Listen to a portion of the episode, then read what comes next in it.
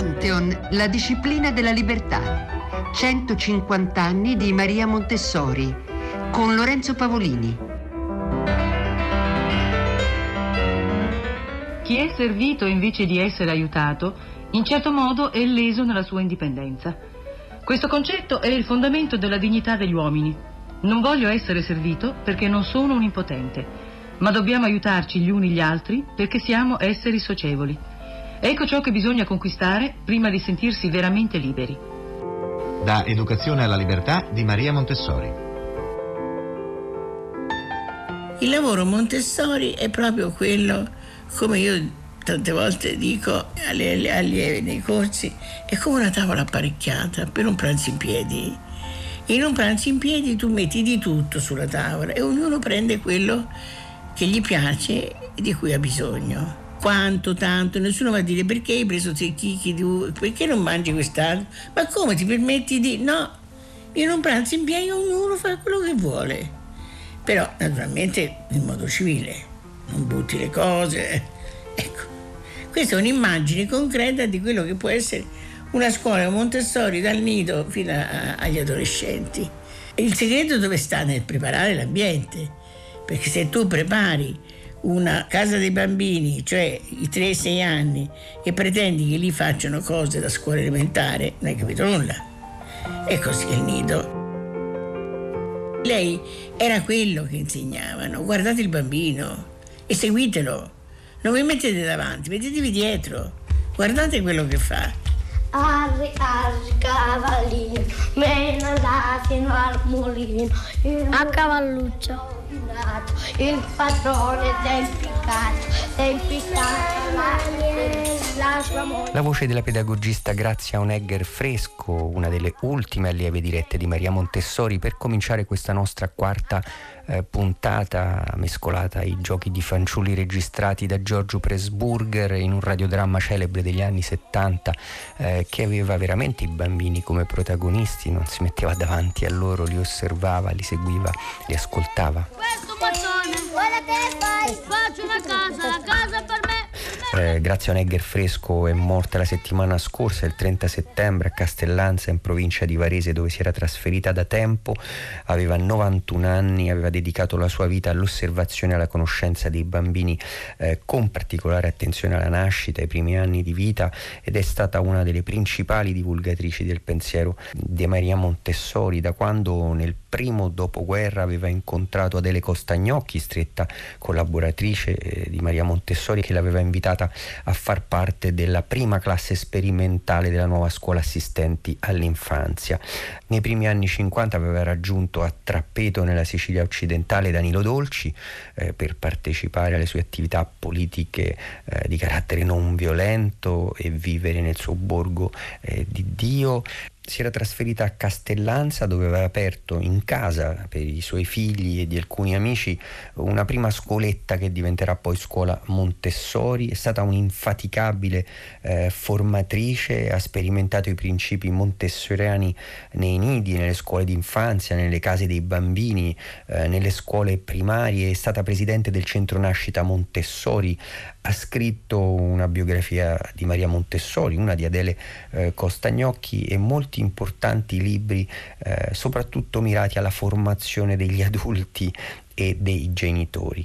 Noi le dedichiamo questa puntata e ricostruiamo il racconto della sua vita intrecciato a quello di Maria Montessori da quando eh, la sentiremo raccontare eh, frequentò la casa dei bambini, era uno di quegli allegri bimbi che trotterellava sulle scale come viene descritto da un giornale luce del 1935. 3 4 3 4 3 4 5 mio padre, lui era un insegnante di matematica e insegnava all'Istituto Pacinotti, che era l'istituto di orologeria dello Stato, che faceva angolo col Viale Angelico. E nel Viale Angelico c'era la Regia Scuola di Metodo e la Casa dei Bambini che io ho frequentato quando ero piccola. Seguiamo questi allegri bimbi che trotterellano sulle scale della Casa dei Bambini, annessa alla Regia Scuola Magistrale Montessori per il tirocinio delle allieve maestre.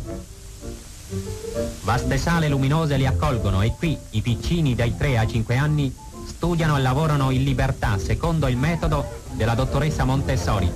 Istruire i bimbi divertendoli, svegliare le loro facoltà di attenzione, esercitare la loro memoria, dar loro un'istruzione essenzialmente pratica. I risultati testimoniano la bontà del metodo.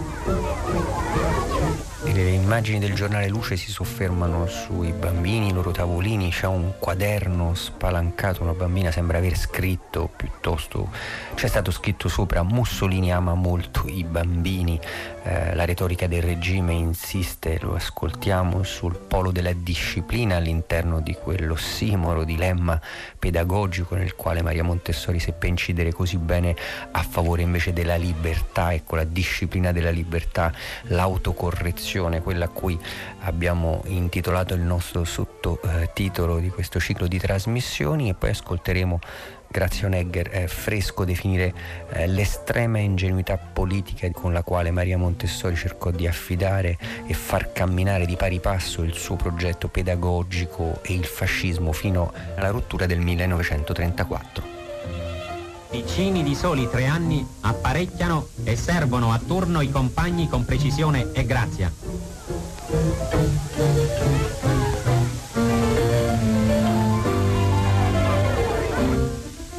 Ed ecco come imparano a diventare dei pedoni modello, rispettosi della disciplina stradale sotto la direzione di un metropolitano in miniatura.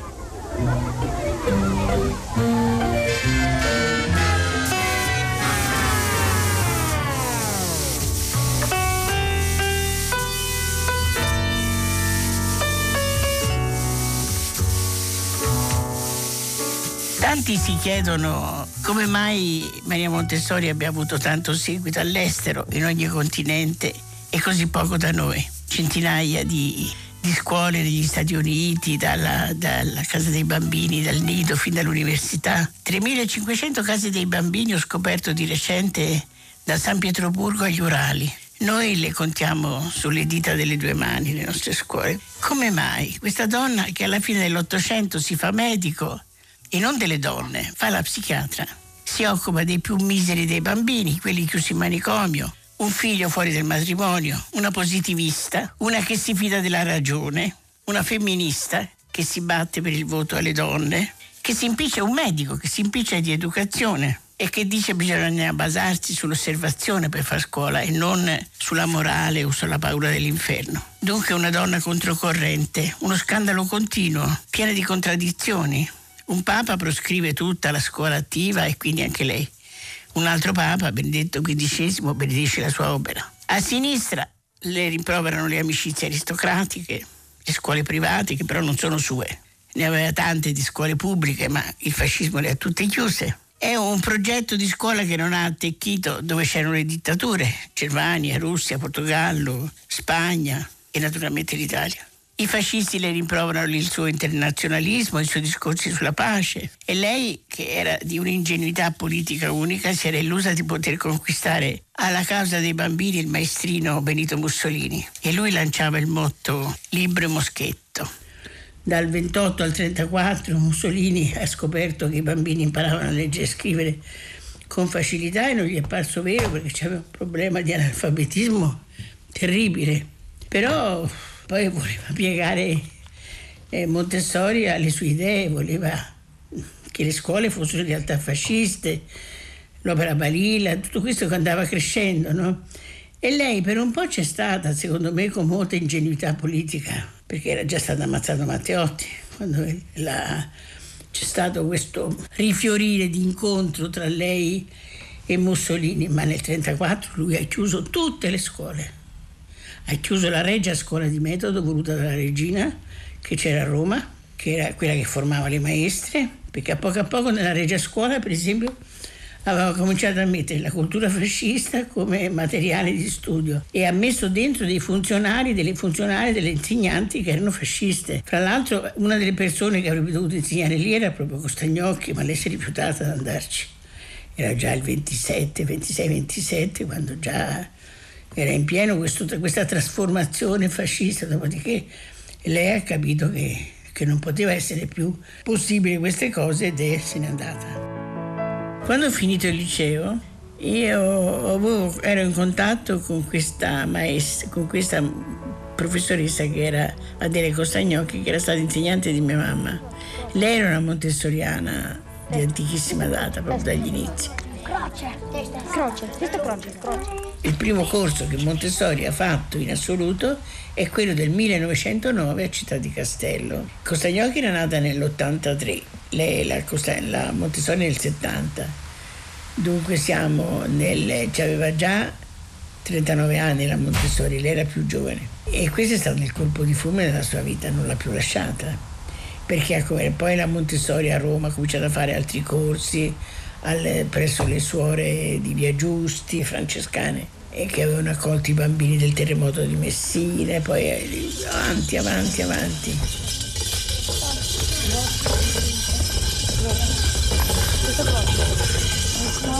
Croce, testa, testa, testa, croce, croce, testa. Volevo andare all'università, tutti si aspettavano che andassi all'università e lei invece aveva appena aperto questa scuola assistente, l'aveva inventata lei, la scuola assistente all'infanzia a Montessori per lo studio del neonato. E questa cosa mi affascinava moltissimo e mi sono iscritta a questa scuola ed è stato poi l'origine del lavoro di tutta, di tutta la mia vita. Nel 49 ci fu, questa la scuola fu del 47-48, cominciamo subito a lavorare con i neonati, è stata un'esperienza straordinaria. Nel 49 ci fu il primo congresso Montessori internazionale a Sanremo. E lì andammo, noi allieve, quasi tutti andammo a... perché c'era lei, c'era Montessori, c'era suo figlio, c'era tutto questo mondo Montessori e lì fu presentato per la prima volta anche lei il nostro lavoro.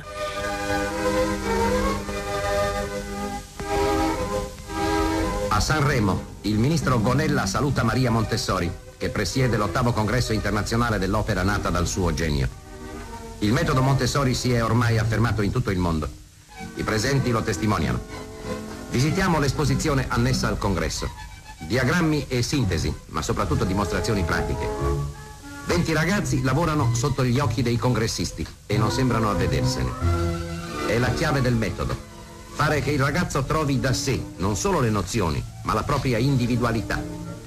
Il materiale didattico qui diventa stimolo all'autoeducazione, cioè alla vera, feconda, conscia libertà.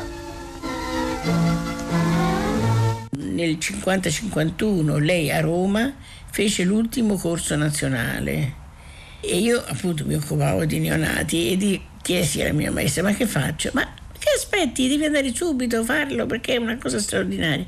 E così io l'ho conosciuta perché seguivo tutte le sue lezioni che lei faceva eh, alla sala Borromini. Non so perché a un certo momento siamo andati anche a Palazzo Venezia, c'era una saletta, si entrava lì sulla destra e le lezioni si facevano lì. E poi c'erano le esercitazioni che si facevano con le allieve, ma le lezioni importanti le faceva lei.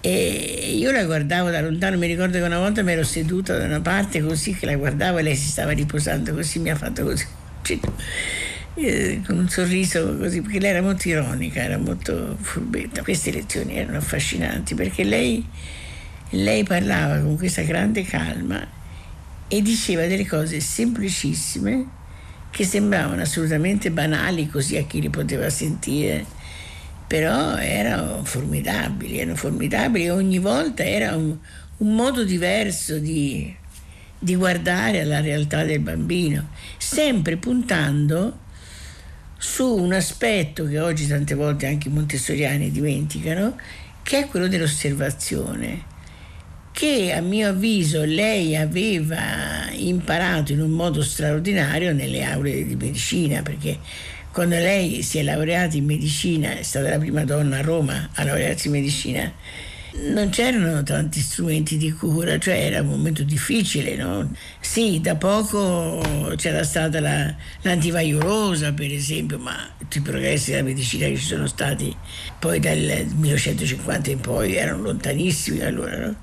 Quindi lei a quell'epoca, lei e tutta la scuola di medicina era fondata sull'osservazione e anche questi primi scritti che si leggono delle cose che lei ha fatto, che si vede benissimo che c'è tutto questo impianto osservativo formidabile. No? Se pensiamo a questa scoperta che ha fatto adesso questo Rizzolatti sui neuroni specchio, guarda, ci sono tante di quelle conferme a tutti il lavoro Montessori dalla scienza che te ne potrei elencare non so quante. E questa cosa qui dei neuroni specchi è proprio così, che il bambino vede e fa una cosa, si parlava di imitazione un tempo, no? è qualcosa di molto più profondo, perché quello che il bambino vede lo fissa per sempre, soprattutto quando è piccolo. Quanto più è piccolo, tanto è più potente questo tipo di memoria che fa parte poi della persona, insomma il senso della lingua materna, della casa materna, il legame con i genitori, è tutto legato a questo aver guardato tanto alle cose sconosciute che diventano conosciute, che non cambiano nel tempo, a quello che i genitori fanno, no? la mamma che fa la pasta, la fa, la fa, la fa e poi a un certo momento eh, la sa fare anche lei. Io mi ritrovo a fare delle cose che dico quando l'ho imparate, non lo so più, però mi ricordo di mia nonna, come faceva la pasta, si metteva il fazzoletto piegato su alla sarda, come era lei, e passava e faceva la frigolina sulle, sui cesti da sfodelo e se ce l'avessi qui la farei anch'io perché le mani subito, capito? La memoria del bambino è potentissima. Allora la cosa bella è di capire nelle varie età che cosa, dove sono i bisogni.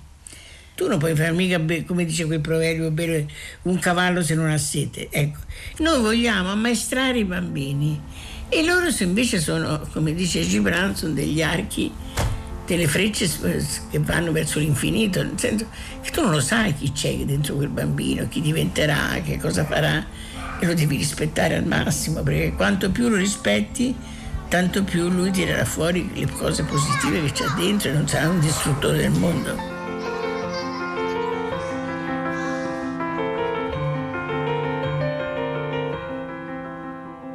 Il suo stile di lavoro è stato quello di dire non diamo stimoli ai bambini, ma diamo delle risposte, seguiamo il bambino perché lui lo sa dove va. E questo è tutto, tutto sempre poi anche dei richiami, lei faceva molto nelle lezioni anche alla biologia, alla vita degli animali e delle piante, perché nessuno insegna al cangurino quello che deve fare, perché ce l'hanno iscritto nel codice genetico e tutto questo, no? Che cosa c'è nella, nel codice genetico della specie umana che non è così prefissato nei dettagli come può essere quello di un animale, di un mammifero, anche un mammifero superiore, come si, si dice. C'è tutta la, la, la capacità di adattamento all'ambiente, che è il grande potere che ha l'essere umano insieme alla capacità di comunicare, di parlare. Anche gli animali comunicano con noi, no? il cane che fa così, eccetera. Però questa cosa della comunicazione, quindi l'importanza del linguaggio, e quindi come tutto questo può essere dato al bambino in un'atmosfera di rispetto, di calma, di ascolto delle sue possibilità e invece in un modo aggressivo, a furia di scapaccioni o di sgridate, di lasciarlo a fare come usa oggi, che li lasciano abbandonati a loro stessi a fare le cose come le vogliono, salvo poi punirli perché non fanno le cose che vogliono loro, gli adulti, i genitori. Però anche i maestri fanno questo.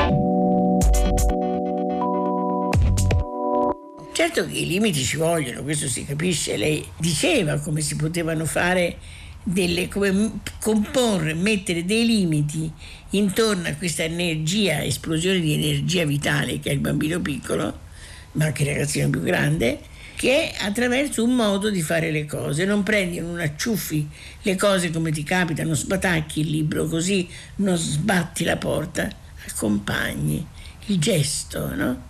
C'è tutta una eh, un lavoro che proprio si dà della cura della persona, del modo di fare le cose. Si comincia con i piccolini dei 3-4 anni così e va avanti e anche quando arrivano alla scuola elementare dove queste cose sono meno interessanti per loro, però c'è sempre un tempo che la maestra dedica a come si portano le sedie, come si scendono le scale, come si fa a camminare se noi siamo in un posto affollato senza dare spinte agli altri, piccole regole di vita, no? Che come diceva Flaminia Guidi, che è stata una carissima allieva di Maria Montessori, il bambino poi, noi abbiamo detto delle cose, ma il bambino poi fissa nella sua memoria la maestra che gliel'ha detta e c'è dentro di sé.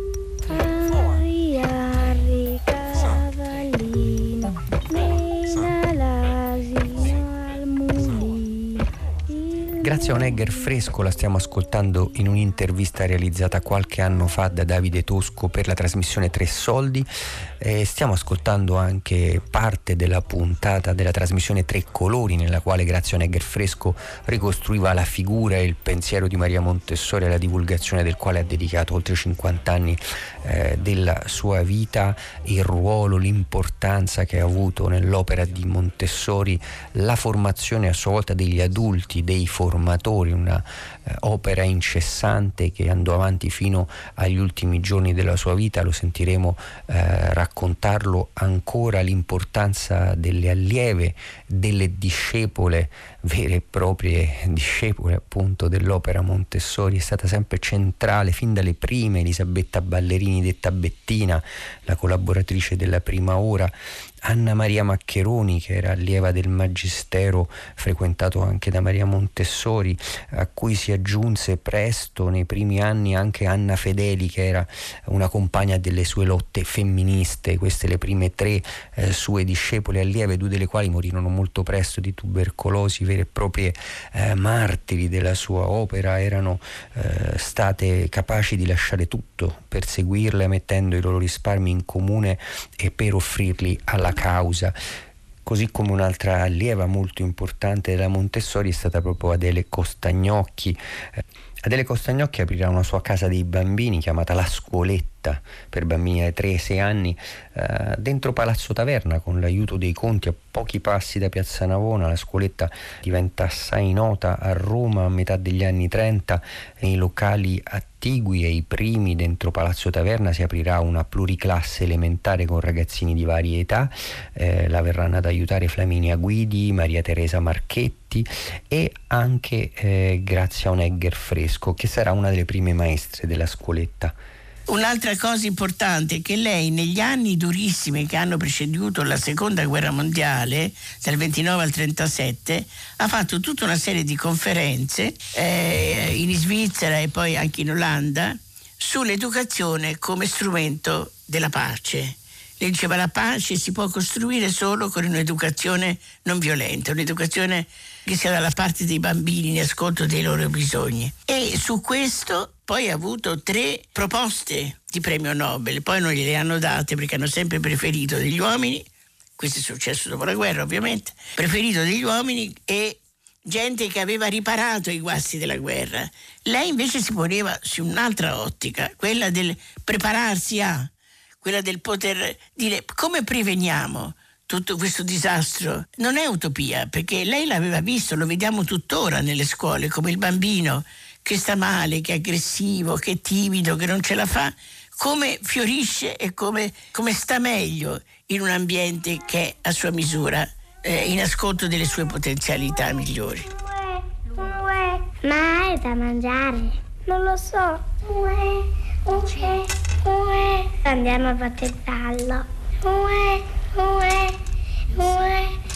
Ha studiato a lungo tutta l'infanzia umana, la lunga infanzia umana e ha cominciato con i bambini con difficoltà, poi i bambini piccoli, poi si è occupato della scuola elementare e poi la scuola media, i ragazzi, gli adolescenti, i neonati sociali li chiamava. E poi verso la fine della vita, con una sua allieva che si chiamava Dele Costagnocchi, eh, si è occupata del neonato. È tornata alle origini il neonato, le cui osservazioni aveva fatto con grande interesse a Barcellona e poi anche in Belgio. Il neonato come inizio della vita, come persona tutta nuova, con, tante promesse di nuovo straordinarie. Ecco, il suo è un grande progetto di educazione che, ha, che affronta tutte le fasi della vita umana e tutti gli, gli interessi. E il punto, diciamo così, che l'interesse centrale della sua vita, lei non ha avuto mai una scuola sua, diciamo, ma è stata la formazione degli adulti dovunque andata di questo si è occupata. E quando lei ha passato tutti gli ultimi dal 39 al 47 gli anni della, durante la guerra ha fatto un grande lavoro di formazione tra India e Pakistan per esempio. Negli anni duri c'era ancora Gandhi all'epoca portando sempre avanti sua, questo suo ideale di vita che era il rispetto del bambino e la preparazione degli adulti in ascolto delle potenzialità del bambino, perché il bambino si autocostruisce come ogni altro essere vivente e questo lei l'ha detto in tutti i modi possibili.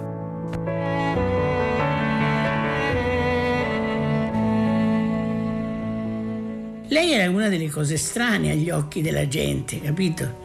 Donna in un mondo di pedagogisti idealisti, lei che veniva con questo odore di sinistra, che era la, positivismo. Quindi proprio un orientamento opposto a quello che era eh, quello dei ben pensanti di allora. No? Lei aveva curiosità per tutte le culture. Quando lei è andata in India, lei pensava di tornare a settembre, ma è scoppiata la guerra nel 39, quindi si è fermata lì fino al 45. Ma non le dispiaceva, perché lei ha scoperto un mondo di una spiritualità assolutamente sconosciuta nel nostro paese. Questo popolo immenso che parla un'infinità di lingue che ha, e che convive con tutta questa diversità, che lei era quella che diceva che esaltava di più nelle sue scuole. No? Più c'è diversità, meglio i bambini crescono, quindi diversità di sesso, di religione, di etnia, di età, di età.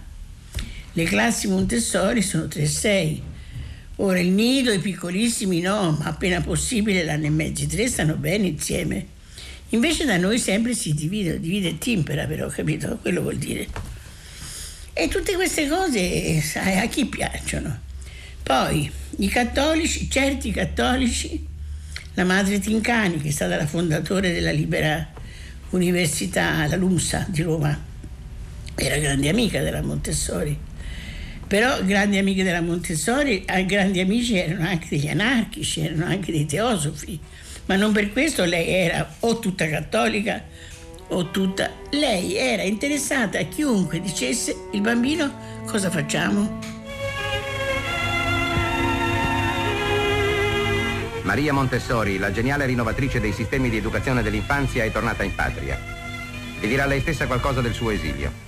Mancavo dall'Italia fino dal 34, l'anno in cui hanno chiuso tutte le scuole col mio metodo.